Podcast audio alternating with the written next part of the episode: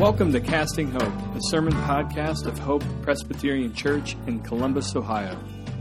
My name is Joe Hack, lead pastor at Hope, and we are so glad you're listening in wherever you are. In this moment of social distancing, we hope that our audio and streaming resources meet you where you are at and help you stay connected to God and to His promises. We are continuing our sermon series called Table read. So instead of exploring the Bible verse by verse, which is our usual practice at Hope, what we're doing in this sermon series is exploring the entire Bible, really book by book, one sermon at a time. And we've covered a ton of ground since we began this sermon series. So that in September, if you were with us, we started this series in the book of Genesis right at the beginning, and we are nearly finished now with the Old Testament itself. Last week, if you were with us, we began our three part series on what we call the wisdom books of the Bible. And we discovered that God is not calling us to be well informed followers of Jesus, but God is calling us actually to be well formed followers of Jesus. We can have all the information in the world and still be foolish. We can have all the information in the world, even true information, and still not be wise. And so, what God is asking us to be as His followers are well formed people. We also learned last week that God gave us not one, not two, but three wisdom books in His Word Proverbs, Job, and Ecclesiastes. And each book, if you're familiar, have a very different outlook. But we want to be well formed. And if we are to be well formed, we need all three. We need all three. And so last week, yes, we looked at Proverbs which tries to align us to the grain of the universe as God made the world. How does God's world generally work? What is it to engage and to really align ourselves with the world that God made? And generally speaking, what we encounter in Proverbs is you reap what you sow. Generally, what you encounter with Proverbs, with a few exceptions, is the righteous prosper and the wicked or the foolish suffer. The grain of the universe. Well, today we're going to look at Job. Okay? And here's the thing about Job this wisdom book tells us that Job was righteous in stop. He was a good man. And yet he suffers. We just got done looking at Proverbs, so we're all asking right now what gives?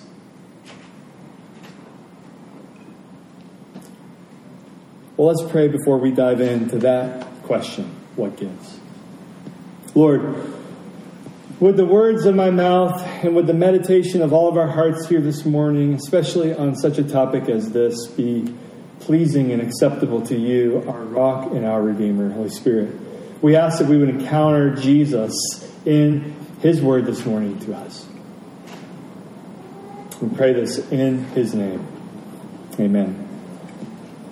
Well, when I study, I need the perfect amount of distraction. Now, if you're a student right now and you're studying a lot, maybe you can relate to what I'm about to say. Too much distraction while I'm studying, and I get out of sync and I can't focus. But I'll tell you what, too little distraction, and I get out of sync and I can't focus. I need the perfect amount of distraction. I need a sweet spot. And so for me, and this is different for all of you, for me, that's my local coffee shop, but with earbuds. That's key. And so this week I sat down to study the book of Job and I selected the perfect soundtrack to accompany my study of the book of Job, this sort of mysterious and complex book. And so what did I choose? I chose the mysterious and complex work of Bach. Right? That's what you do. So far, so good. But two things conspired against me at the same time that knocked me way out of the zone, and it's this number one, the Spotify server crashed. Yeah, what was up with that? Anyone else experience that? That lasted a long time. And then at the same time, the barista working at the coffee shop decided to bust out his Kenny G soundtrack. I don't know what he was thinking. Now, apparently, I've done some looking into this. Kenny G is popular again, and so that's fine. And I'm sure there's a time and a place for smooth jazz, but I'm here to say it is not It is not when you are exploring the question of God and suffering. Okay? I'm kind of kidding. Not really. Actually, I'm not kidding. Here's why. Smooth jazz exists to be smooth. Yeah, it smooths everything over. It smooths over the hard edges of jazz and, one would argue, life. And it simplifies the complexities of jazz. And one would argue, life. And Job is a book that by design resists smoothing over and simple answers to life's complexities, hard edged mysteries, and even miseries of suffering. But isn't this what we're tempted to do every time we are confronted with suffering? We simplify and we smooth. First, I think we simplify suffering by converting our experience into questions who, what, where, why, and when. We simplify suffering by asking questions Who is at fault right now? Me or God? What did I do? Where is this suffering coming from? Why is this happening? And these are all understandable questions, questions I've asked myself, but it simplifies suffering by converting it into a very simple, single, solitary question. And then it takes the simplification and then it smooths it. We smooth over the jagged edge of suffering by attempting to answer those questions. We believe there is comfort in a philosophical answer to the questions that we ask our pain. we oversimplify and we smooth over suffering. And we've been doing it for thousands and thousands of years. And we know this because we see it on just about every page of the ancient book of Job. Now, the book of Job is a profound thing. And so it's criminal. It's criminal to try and summarize Job in a single message. But we have to start somewhere. And so let's first grasp its flow. I want to grasp its flow, and I want to frame Job with a diagram, a diagram that I learned about in graduate school, and I made a sketch of it on my notebook. The line, look at the line, the horizontal line there is the creator creation distinction. That is a hard line, okay? That is a hard line. God is God. We are not. And this very much by itself makes our faith unique. That line. And yet, the arrow that goes down through the line, the Bible says, God's revelation says that God comes down, that He breaks the creation creator distinction. He approaches us in his own creation. And it's never the other way around. So that arrow is grace. That arrow is God's commitment to dwell with us. That arrow is even our Bible. That arrow is God speaking true things to us about Himself and about this world. That arrow, you know, one reformer called the Bible God speaking baby talk to His people. That is the arrow we see right there. The fancy word is condescension. God condescends, He comes down to us. And friends, that arrow is ultimately Jesus. Well, despite that arrow and its direction, you know, we still try to get up above that line. But we still don't get to go up there. And that's why the Apostle Paul could write probably the most theologically dense writing in all of history, the book of Romans, and yet at the end of chapter 11 say this Oh, the depth of the riches of the, catch this word, wisdom and knowledge of God. How unsearchable are his judgments and his paths, what? Beyond tracing out. Who has known the mind of the Lord? Who has been his counselor? Who has ever given to God that God should repay him? For from him and through him and to him are all things to him be the glory. So, so Paul runs out of words and he starts worshiping.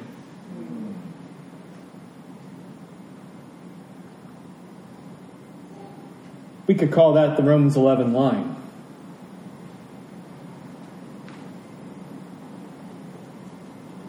God doesn't lie. He does reveal to us himself accurately, but we dare not study his revelation and conclude that we have mastered God.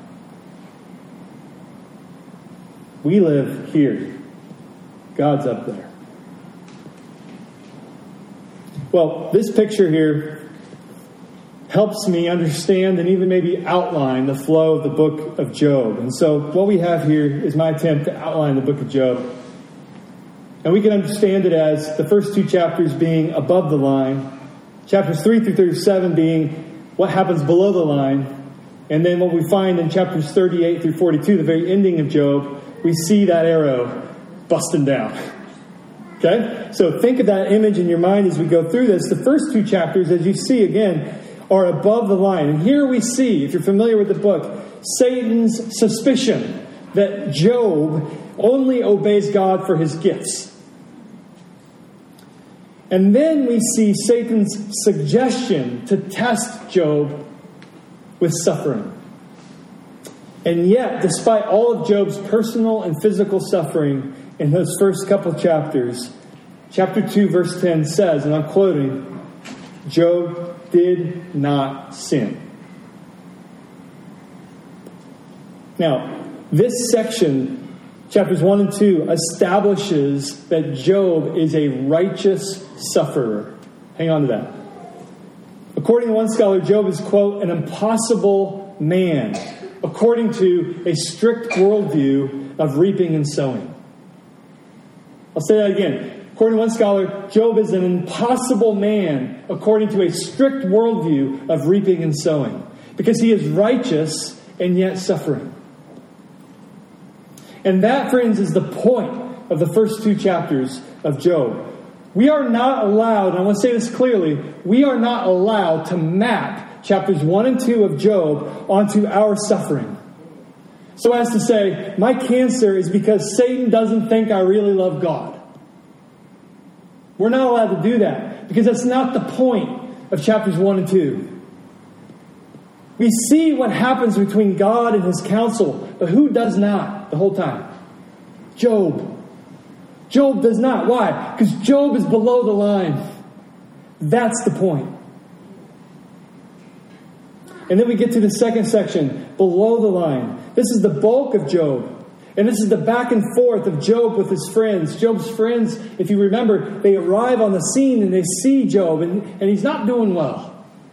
And so what do they do? They grieve with him and they sit in silence with Job.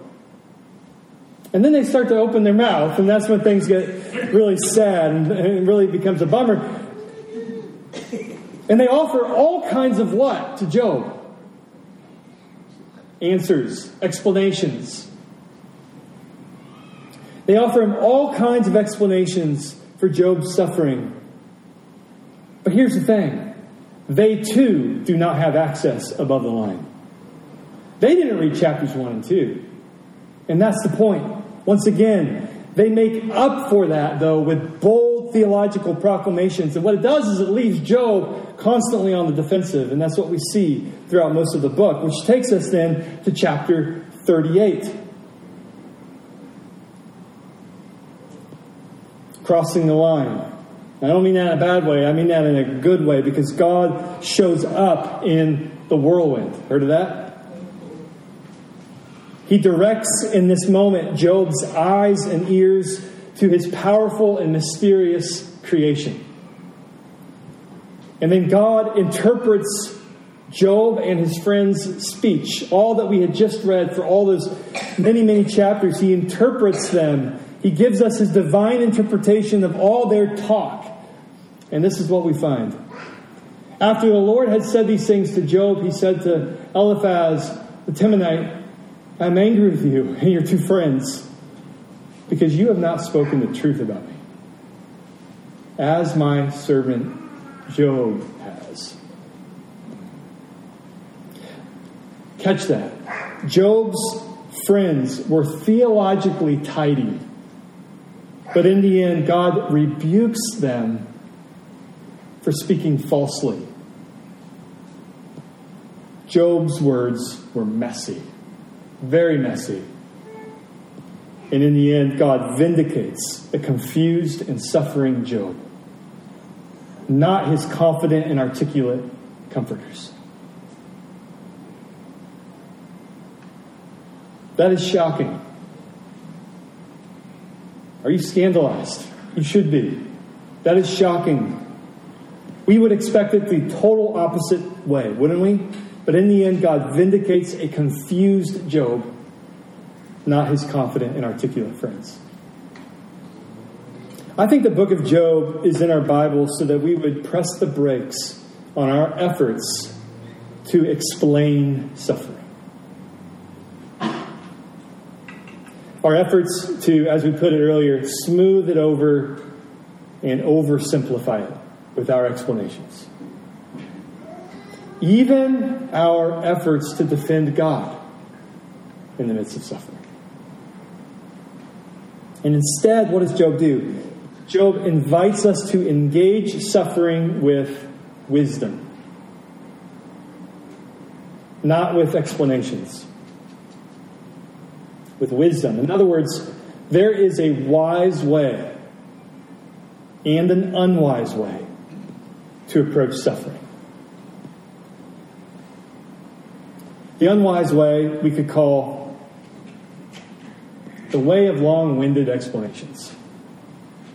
And the wise way we could call the way of the whirlwind. Long wind, whirlwind. Long wind, whirlwind. Which is it? Let's look at each. The way of human long winded explanations is not a wise approach. The unwise approach to suffering is the way of long winded explanations. So Job says to his friends in 16:3, Will your long winded speeches never end? And this is how Job's friends approach suffering with long winded explanations. And did we, we see how God views them in the end? He rebukes them. So there are three, ultimately four friends in the book of Job. Here's how one scholar, David Clines, summarizes their explanations, their long winded explanations. And here's my attempt to make these long winded explanations very short. So, according to Klein, you have Eliphaz, who's basically saying you're guilty, but it will be temporary especially if you're really innocent. I think you're guilty, but if you're innocent, your suffering will be temporary. And you can look these up with the references. And then Bildad basically saying, hey, look, this is God's retribution. I know you say you're innocent, but that's not how God's world works. Sorry. And then Zophar says, God is being merciful, frankly, to just even let you live. And then Elihu comes in and says, You know what? I'm not going to say that you're suffering because you sinned. That's what they're saying. What am I going to say? I'm going to say that God is somehow using this suffering in your life to prevent you from sinning. In other words, Elihu is saying your future self will thank God for this. You hate it now, but he's preventing disaster for you down the road. Okay? So they all four have their approach to why this righteous man is suffering. But they're all four long winded. And in the end, they don't speak truthfully, truthfully about God. God says that himself. Now, why is the way of long winded explanations not the way of wisdom? Well, I think there might be a few things we could say about that. Number one, we could say it flattens out our living God. It turns our living God into a theory. And so Job's friends, think about this, they say true things about God. If you were to actually cut and paste things that they say in their speeches, they could be on your fridge, and they may be on your fridge. But in the end, God says they didn't speak truly about him. How is that possible? Well, it's possible because they said true things, but in the wrong way, at the wrong time, in the wrong proportion, and frankly, in the wrong direction, too. The whole time, in the midst of all this God talk, you get the sense that they're missing God Himself. And they're not dealing with Him.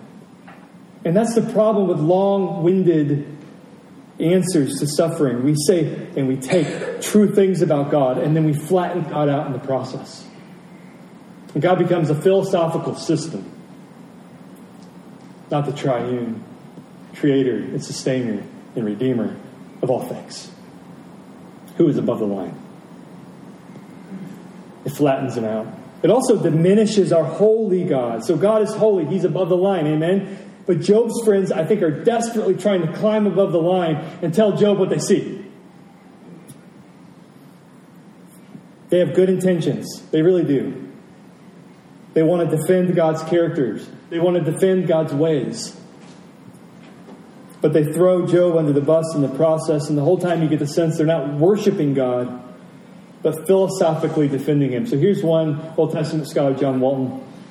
He says, quote, God does not need to be defended.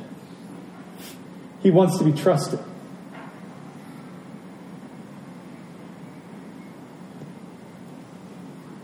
Long winded speeches diminish our holy God, and they also reduce our mysterious God. Job's friends oversimplify or reduce God's ways. God, who, if you grew up singing to Him, moves in a mysterious way. Who wrote that hymn? William Cowper. William Cowper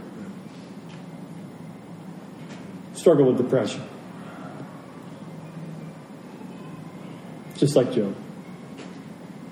God moves in a mysterious way. And Job's friends reduce God to a retribution principle tit for tat, reap and sow. And these are proverbial truths about the general grain of the universe, and we neglect them to our peril. Amen? That's what we looked at last week with Proverbs. But I do agree with John Walton when, when he says this. He wonders if the whole point of Job is to rest in God's wisdom, not his retribution. In other words, there's something profound going on there. In other words, what Walton is saying is that what if God's retribution, what if God's justice, and he is just, he's perfectly just, what if God's justice is underneath his wisdom? Not as a value statement, but what if Job is trying to say, I trust your wisdom, God? I believe that you are good. I believe that you are wiser than me, and that you will sort things out. And so, what if Job is inviting you to rest and to trust in that living God? Not a principle of retribution. See, Job presses us into the personal and away from the impersonal. It presses us into the living God, not into philosophy about God. It presses us into trust and rest, not intellectual answers. And that's why it's a gift. His ways are mysterious. Job says they are always wise. They're mysterious. They are always wise. Sometimes things happen that don't make sense of God's justice. But we still trust that God is wise. In St. Louis, there's a strange and wonderful place called the City Museum. Who's been to the City Museum? Do I have a hand? Okay. That's just one snapshot of this really, really hard to explain place.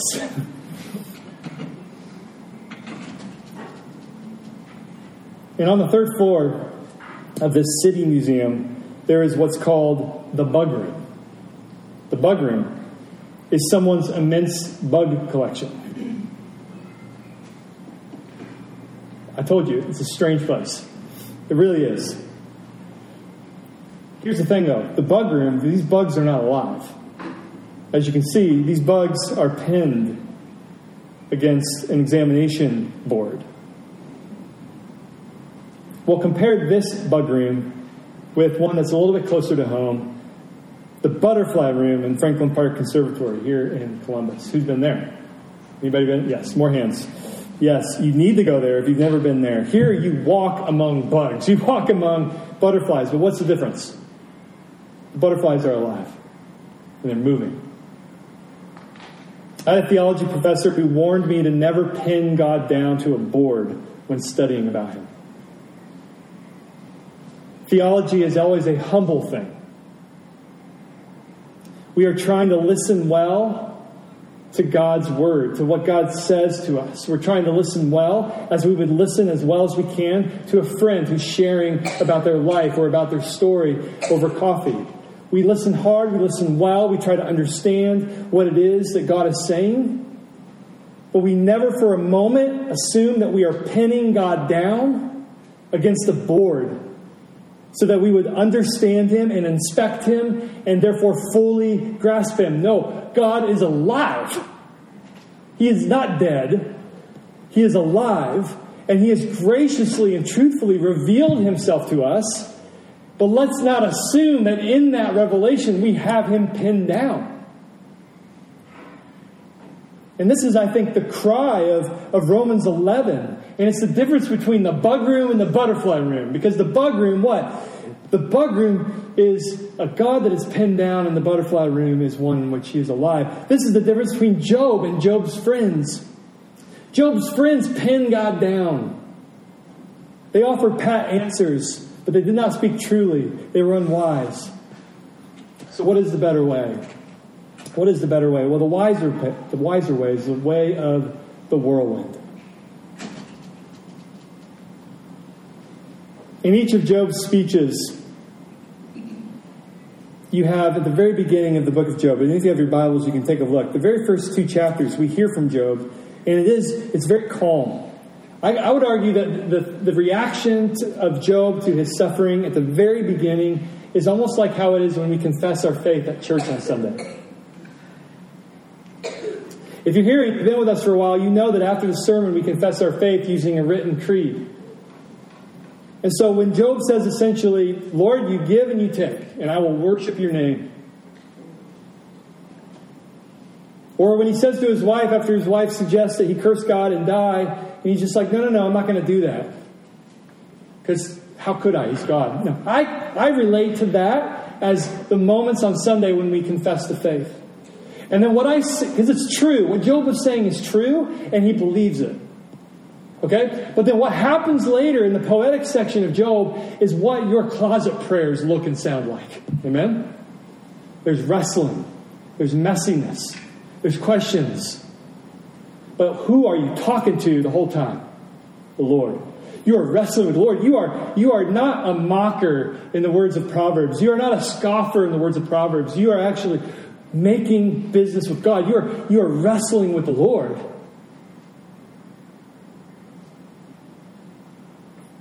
And so, Job, we see all throughout, is a longing to experience God face to face. He's wrestling with God like Jacob, and God graciously gives him and grants him his request after how many chapters? But instead of a courtroom, which is what Job expected, he got a whirlwind a storm. And it's helpful to just read what God says when he shows up to Job. Who is this that obscures my plans with words without knowledge? Brace yourself like a man. I will question you, and you shall answer me. I will question you, and you shall answer me. Fleming Rutledge helped me see what's going on here. God is not dressing down Job in this moment, but dignifying Job here. So earlier, just a few chapters earlier, Bildad, the other friend, describes humanity as a maggot and a worm. What is man but a maggot and a worm, says Bildad. But as Rutledge puts it, here, Job is neither a maggot or a worm but is called forth by God and made to stand upon his feet covered in boils as he is. He is also summoned to declare, to speak back to God. The wonder is that Job is addressed by God man to man, as it were. He is not a pitiable victim, but one who, being made in the image of God, actually corresponds to God and receives God's revelation, an honor that we are meant to recognize as remarkable. And what does God reveal in this whirlwind? Well, God reveals in this whirlwind two things His creation. He says to Job, Take a look at my natural world if you want to be wise in your suffering. And so, if you would, just turn to chapter 39 of the book of Job, or you can listen along, obviously.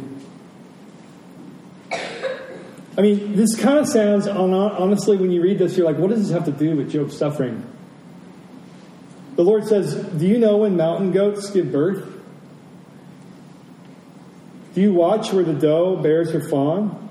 Do you count the months until they bear? Do you know the time they give birth? They crouch down and bring forth their young. Their labor pains are ended. Their young thrive and grow strong in the wild. They leave and do not return. Who let the wild donkey go free? Who untied his ropes? Verse 9 Will the wild ox consent to serve you? Verse 13 The wings of the ostrich flap joyfully. Just imagine the ostrich right now in your brain. This will be spiritually edifying, I promise. God is saying to Job in his suffering, go to the zoo. These animals seem to have no purpose. These animals that he's describing right here, in the ancient mind especially, were thought of as almost mysterious and weird. What's their purpose? What is the purpose of an ostrich? And if you're studying ostriches, listen, this is the ancient mindset. I know there's a purpose.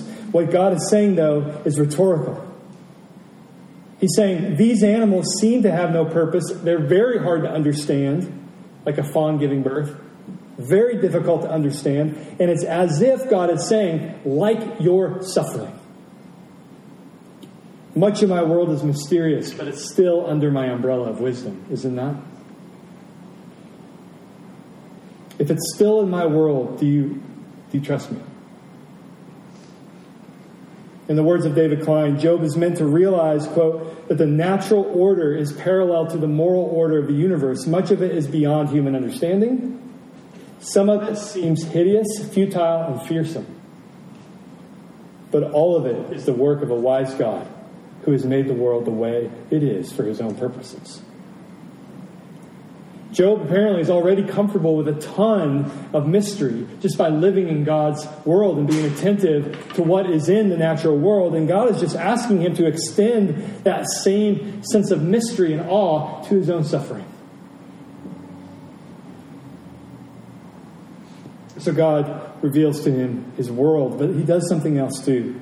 And here's how we'll close our time. Ultimately, what brings Job comfort is God's presence. Once God's speech is over, Job removes his hand from his mouth and he says this in chapter 42, verse 1. I know that you can do all things. No purpose of yours can be thwarted. You ask, Who is it that obscures my plans without knowledge? Surely I spoke of things I did not understand, things too wonderful for me to know. You said, Listen now, and I will speak. I will question you, and you shall answer me. Verse 5 my ears have heard of you, but now my eyes have seen you.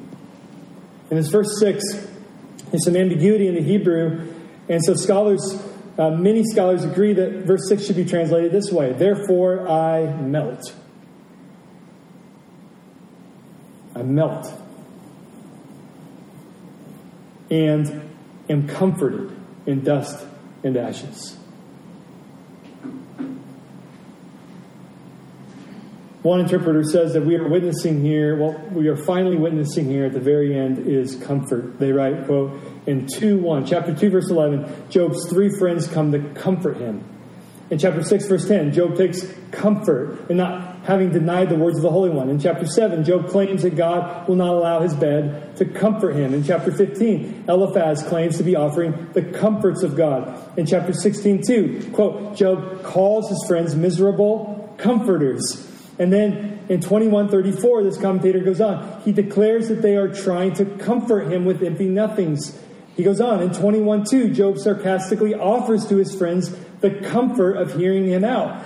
The key comes in 42:6, which we just read. Now that God has spoken, Job can say that he is comforted. Now that God has spoken, he listened to his friends, and now that God has spoken, he is comforted in his dust and ashes. Not because the dust and ashes have been removed, but precisely in his dust and ashes he is comforted. Here is Job, who has lost everything, standing with boils, but he is standing before God with all dignity. And even more, he has seen God, and it's as if that is enough. He can rest. And again, notice his suffering doesn't go away, but he is okay. His okayness is in his experience with God. I'm reminded of Joni Eareckson Tada. She knows about unasked for suffering because of a diving accident that left her paralyzed early in her life. Her vision of what her life would be and then the reality of what her life was came at a crash. And when people ask her about how she keeps on believing in God, she tells a story about falling down at the foot of her driveway as a small little girl. When she skidded out on her bike at the foot of her driveway as a little girl, she cried out.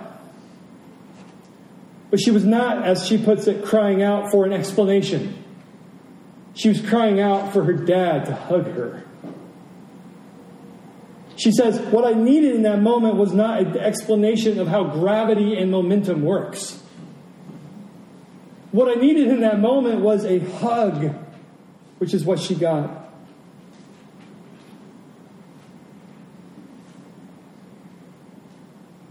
Fleming Rutledge writes, quote, The speech from the whirlwind points away from answers and explanations. Instead, it brings us into the very presence of God. The whirlwind is the hug. You see it? That's the way of the world. Like Job would cry out for the hug. This isn't the way of easy answers, the way of the whirlwind. It doesn't remove mystery, the way of the whirlwind. It doesn't remove anger and messy prayers, the way of the whirlwind. But it does give you God Himself. And He is the prize. It's funny, at the very end of Job, Job gets his fortunes restored. They were taken away at the very beginning of the book. And at first glance, as you read it, it seems to blunt the force of the book. It seems to blunt the force of Job's obedience. Kind of don't want his fortunes to be restored because you're like, no, I love that Job just obeyed because he loved God. Like, I love that story. I don't want his fortunes to be restored because now that kind of muddies it up. You know what I'm saying? Okay, well, I struggled with that for a long time.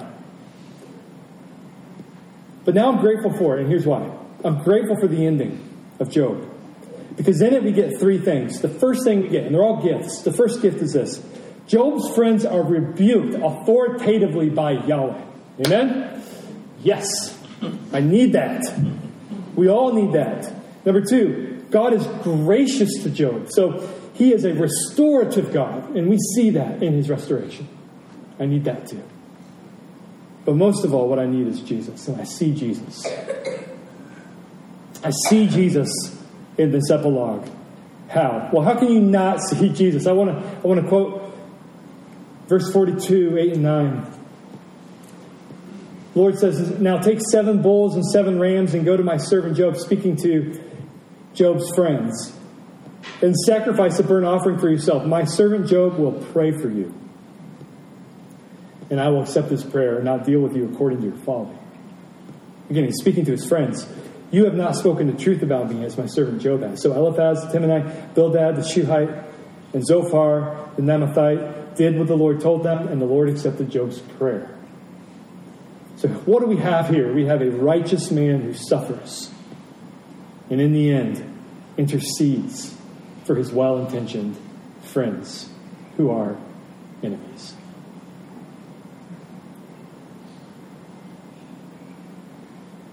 It's easy to say Jesus is the perfect Job in light of this, who himself was perfectly righteous.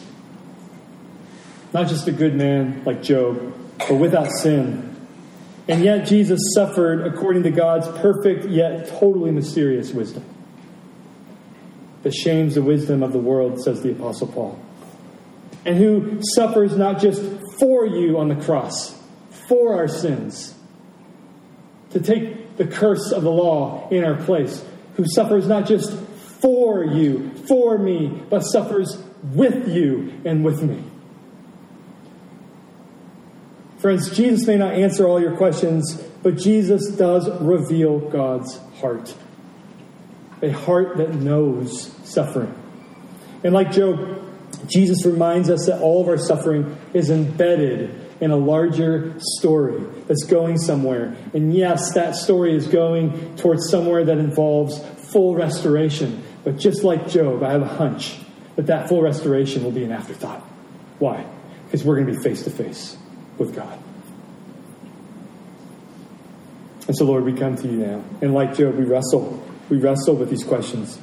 Some of us, maybe, Lord, this morning, we're not walking into church um, expecting to wrestle with these thoughts. But here we are. Would we accept the wisdom of the whirlwind? Would we accept that way? And not settle for easy answers, but instead wrestle with you, seek your face as Job. And Lord, would you indeed show up? We praise you for your wisdom, and we confess it to be good. And it's in your name we pray. Amen. Thanks for tuning in. For more information about our church and for more resources like this, visit our website at hopechurchcolumbus.org.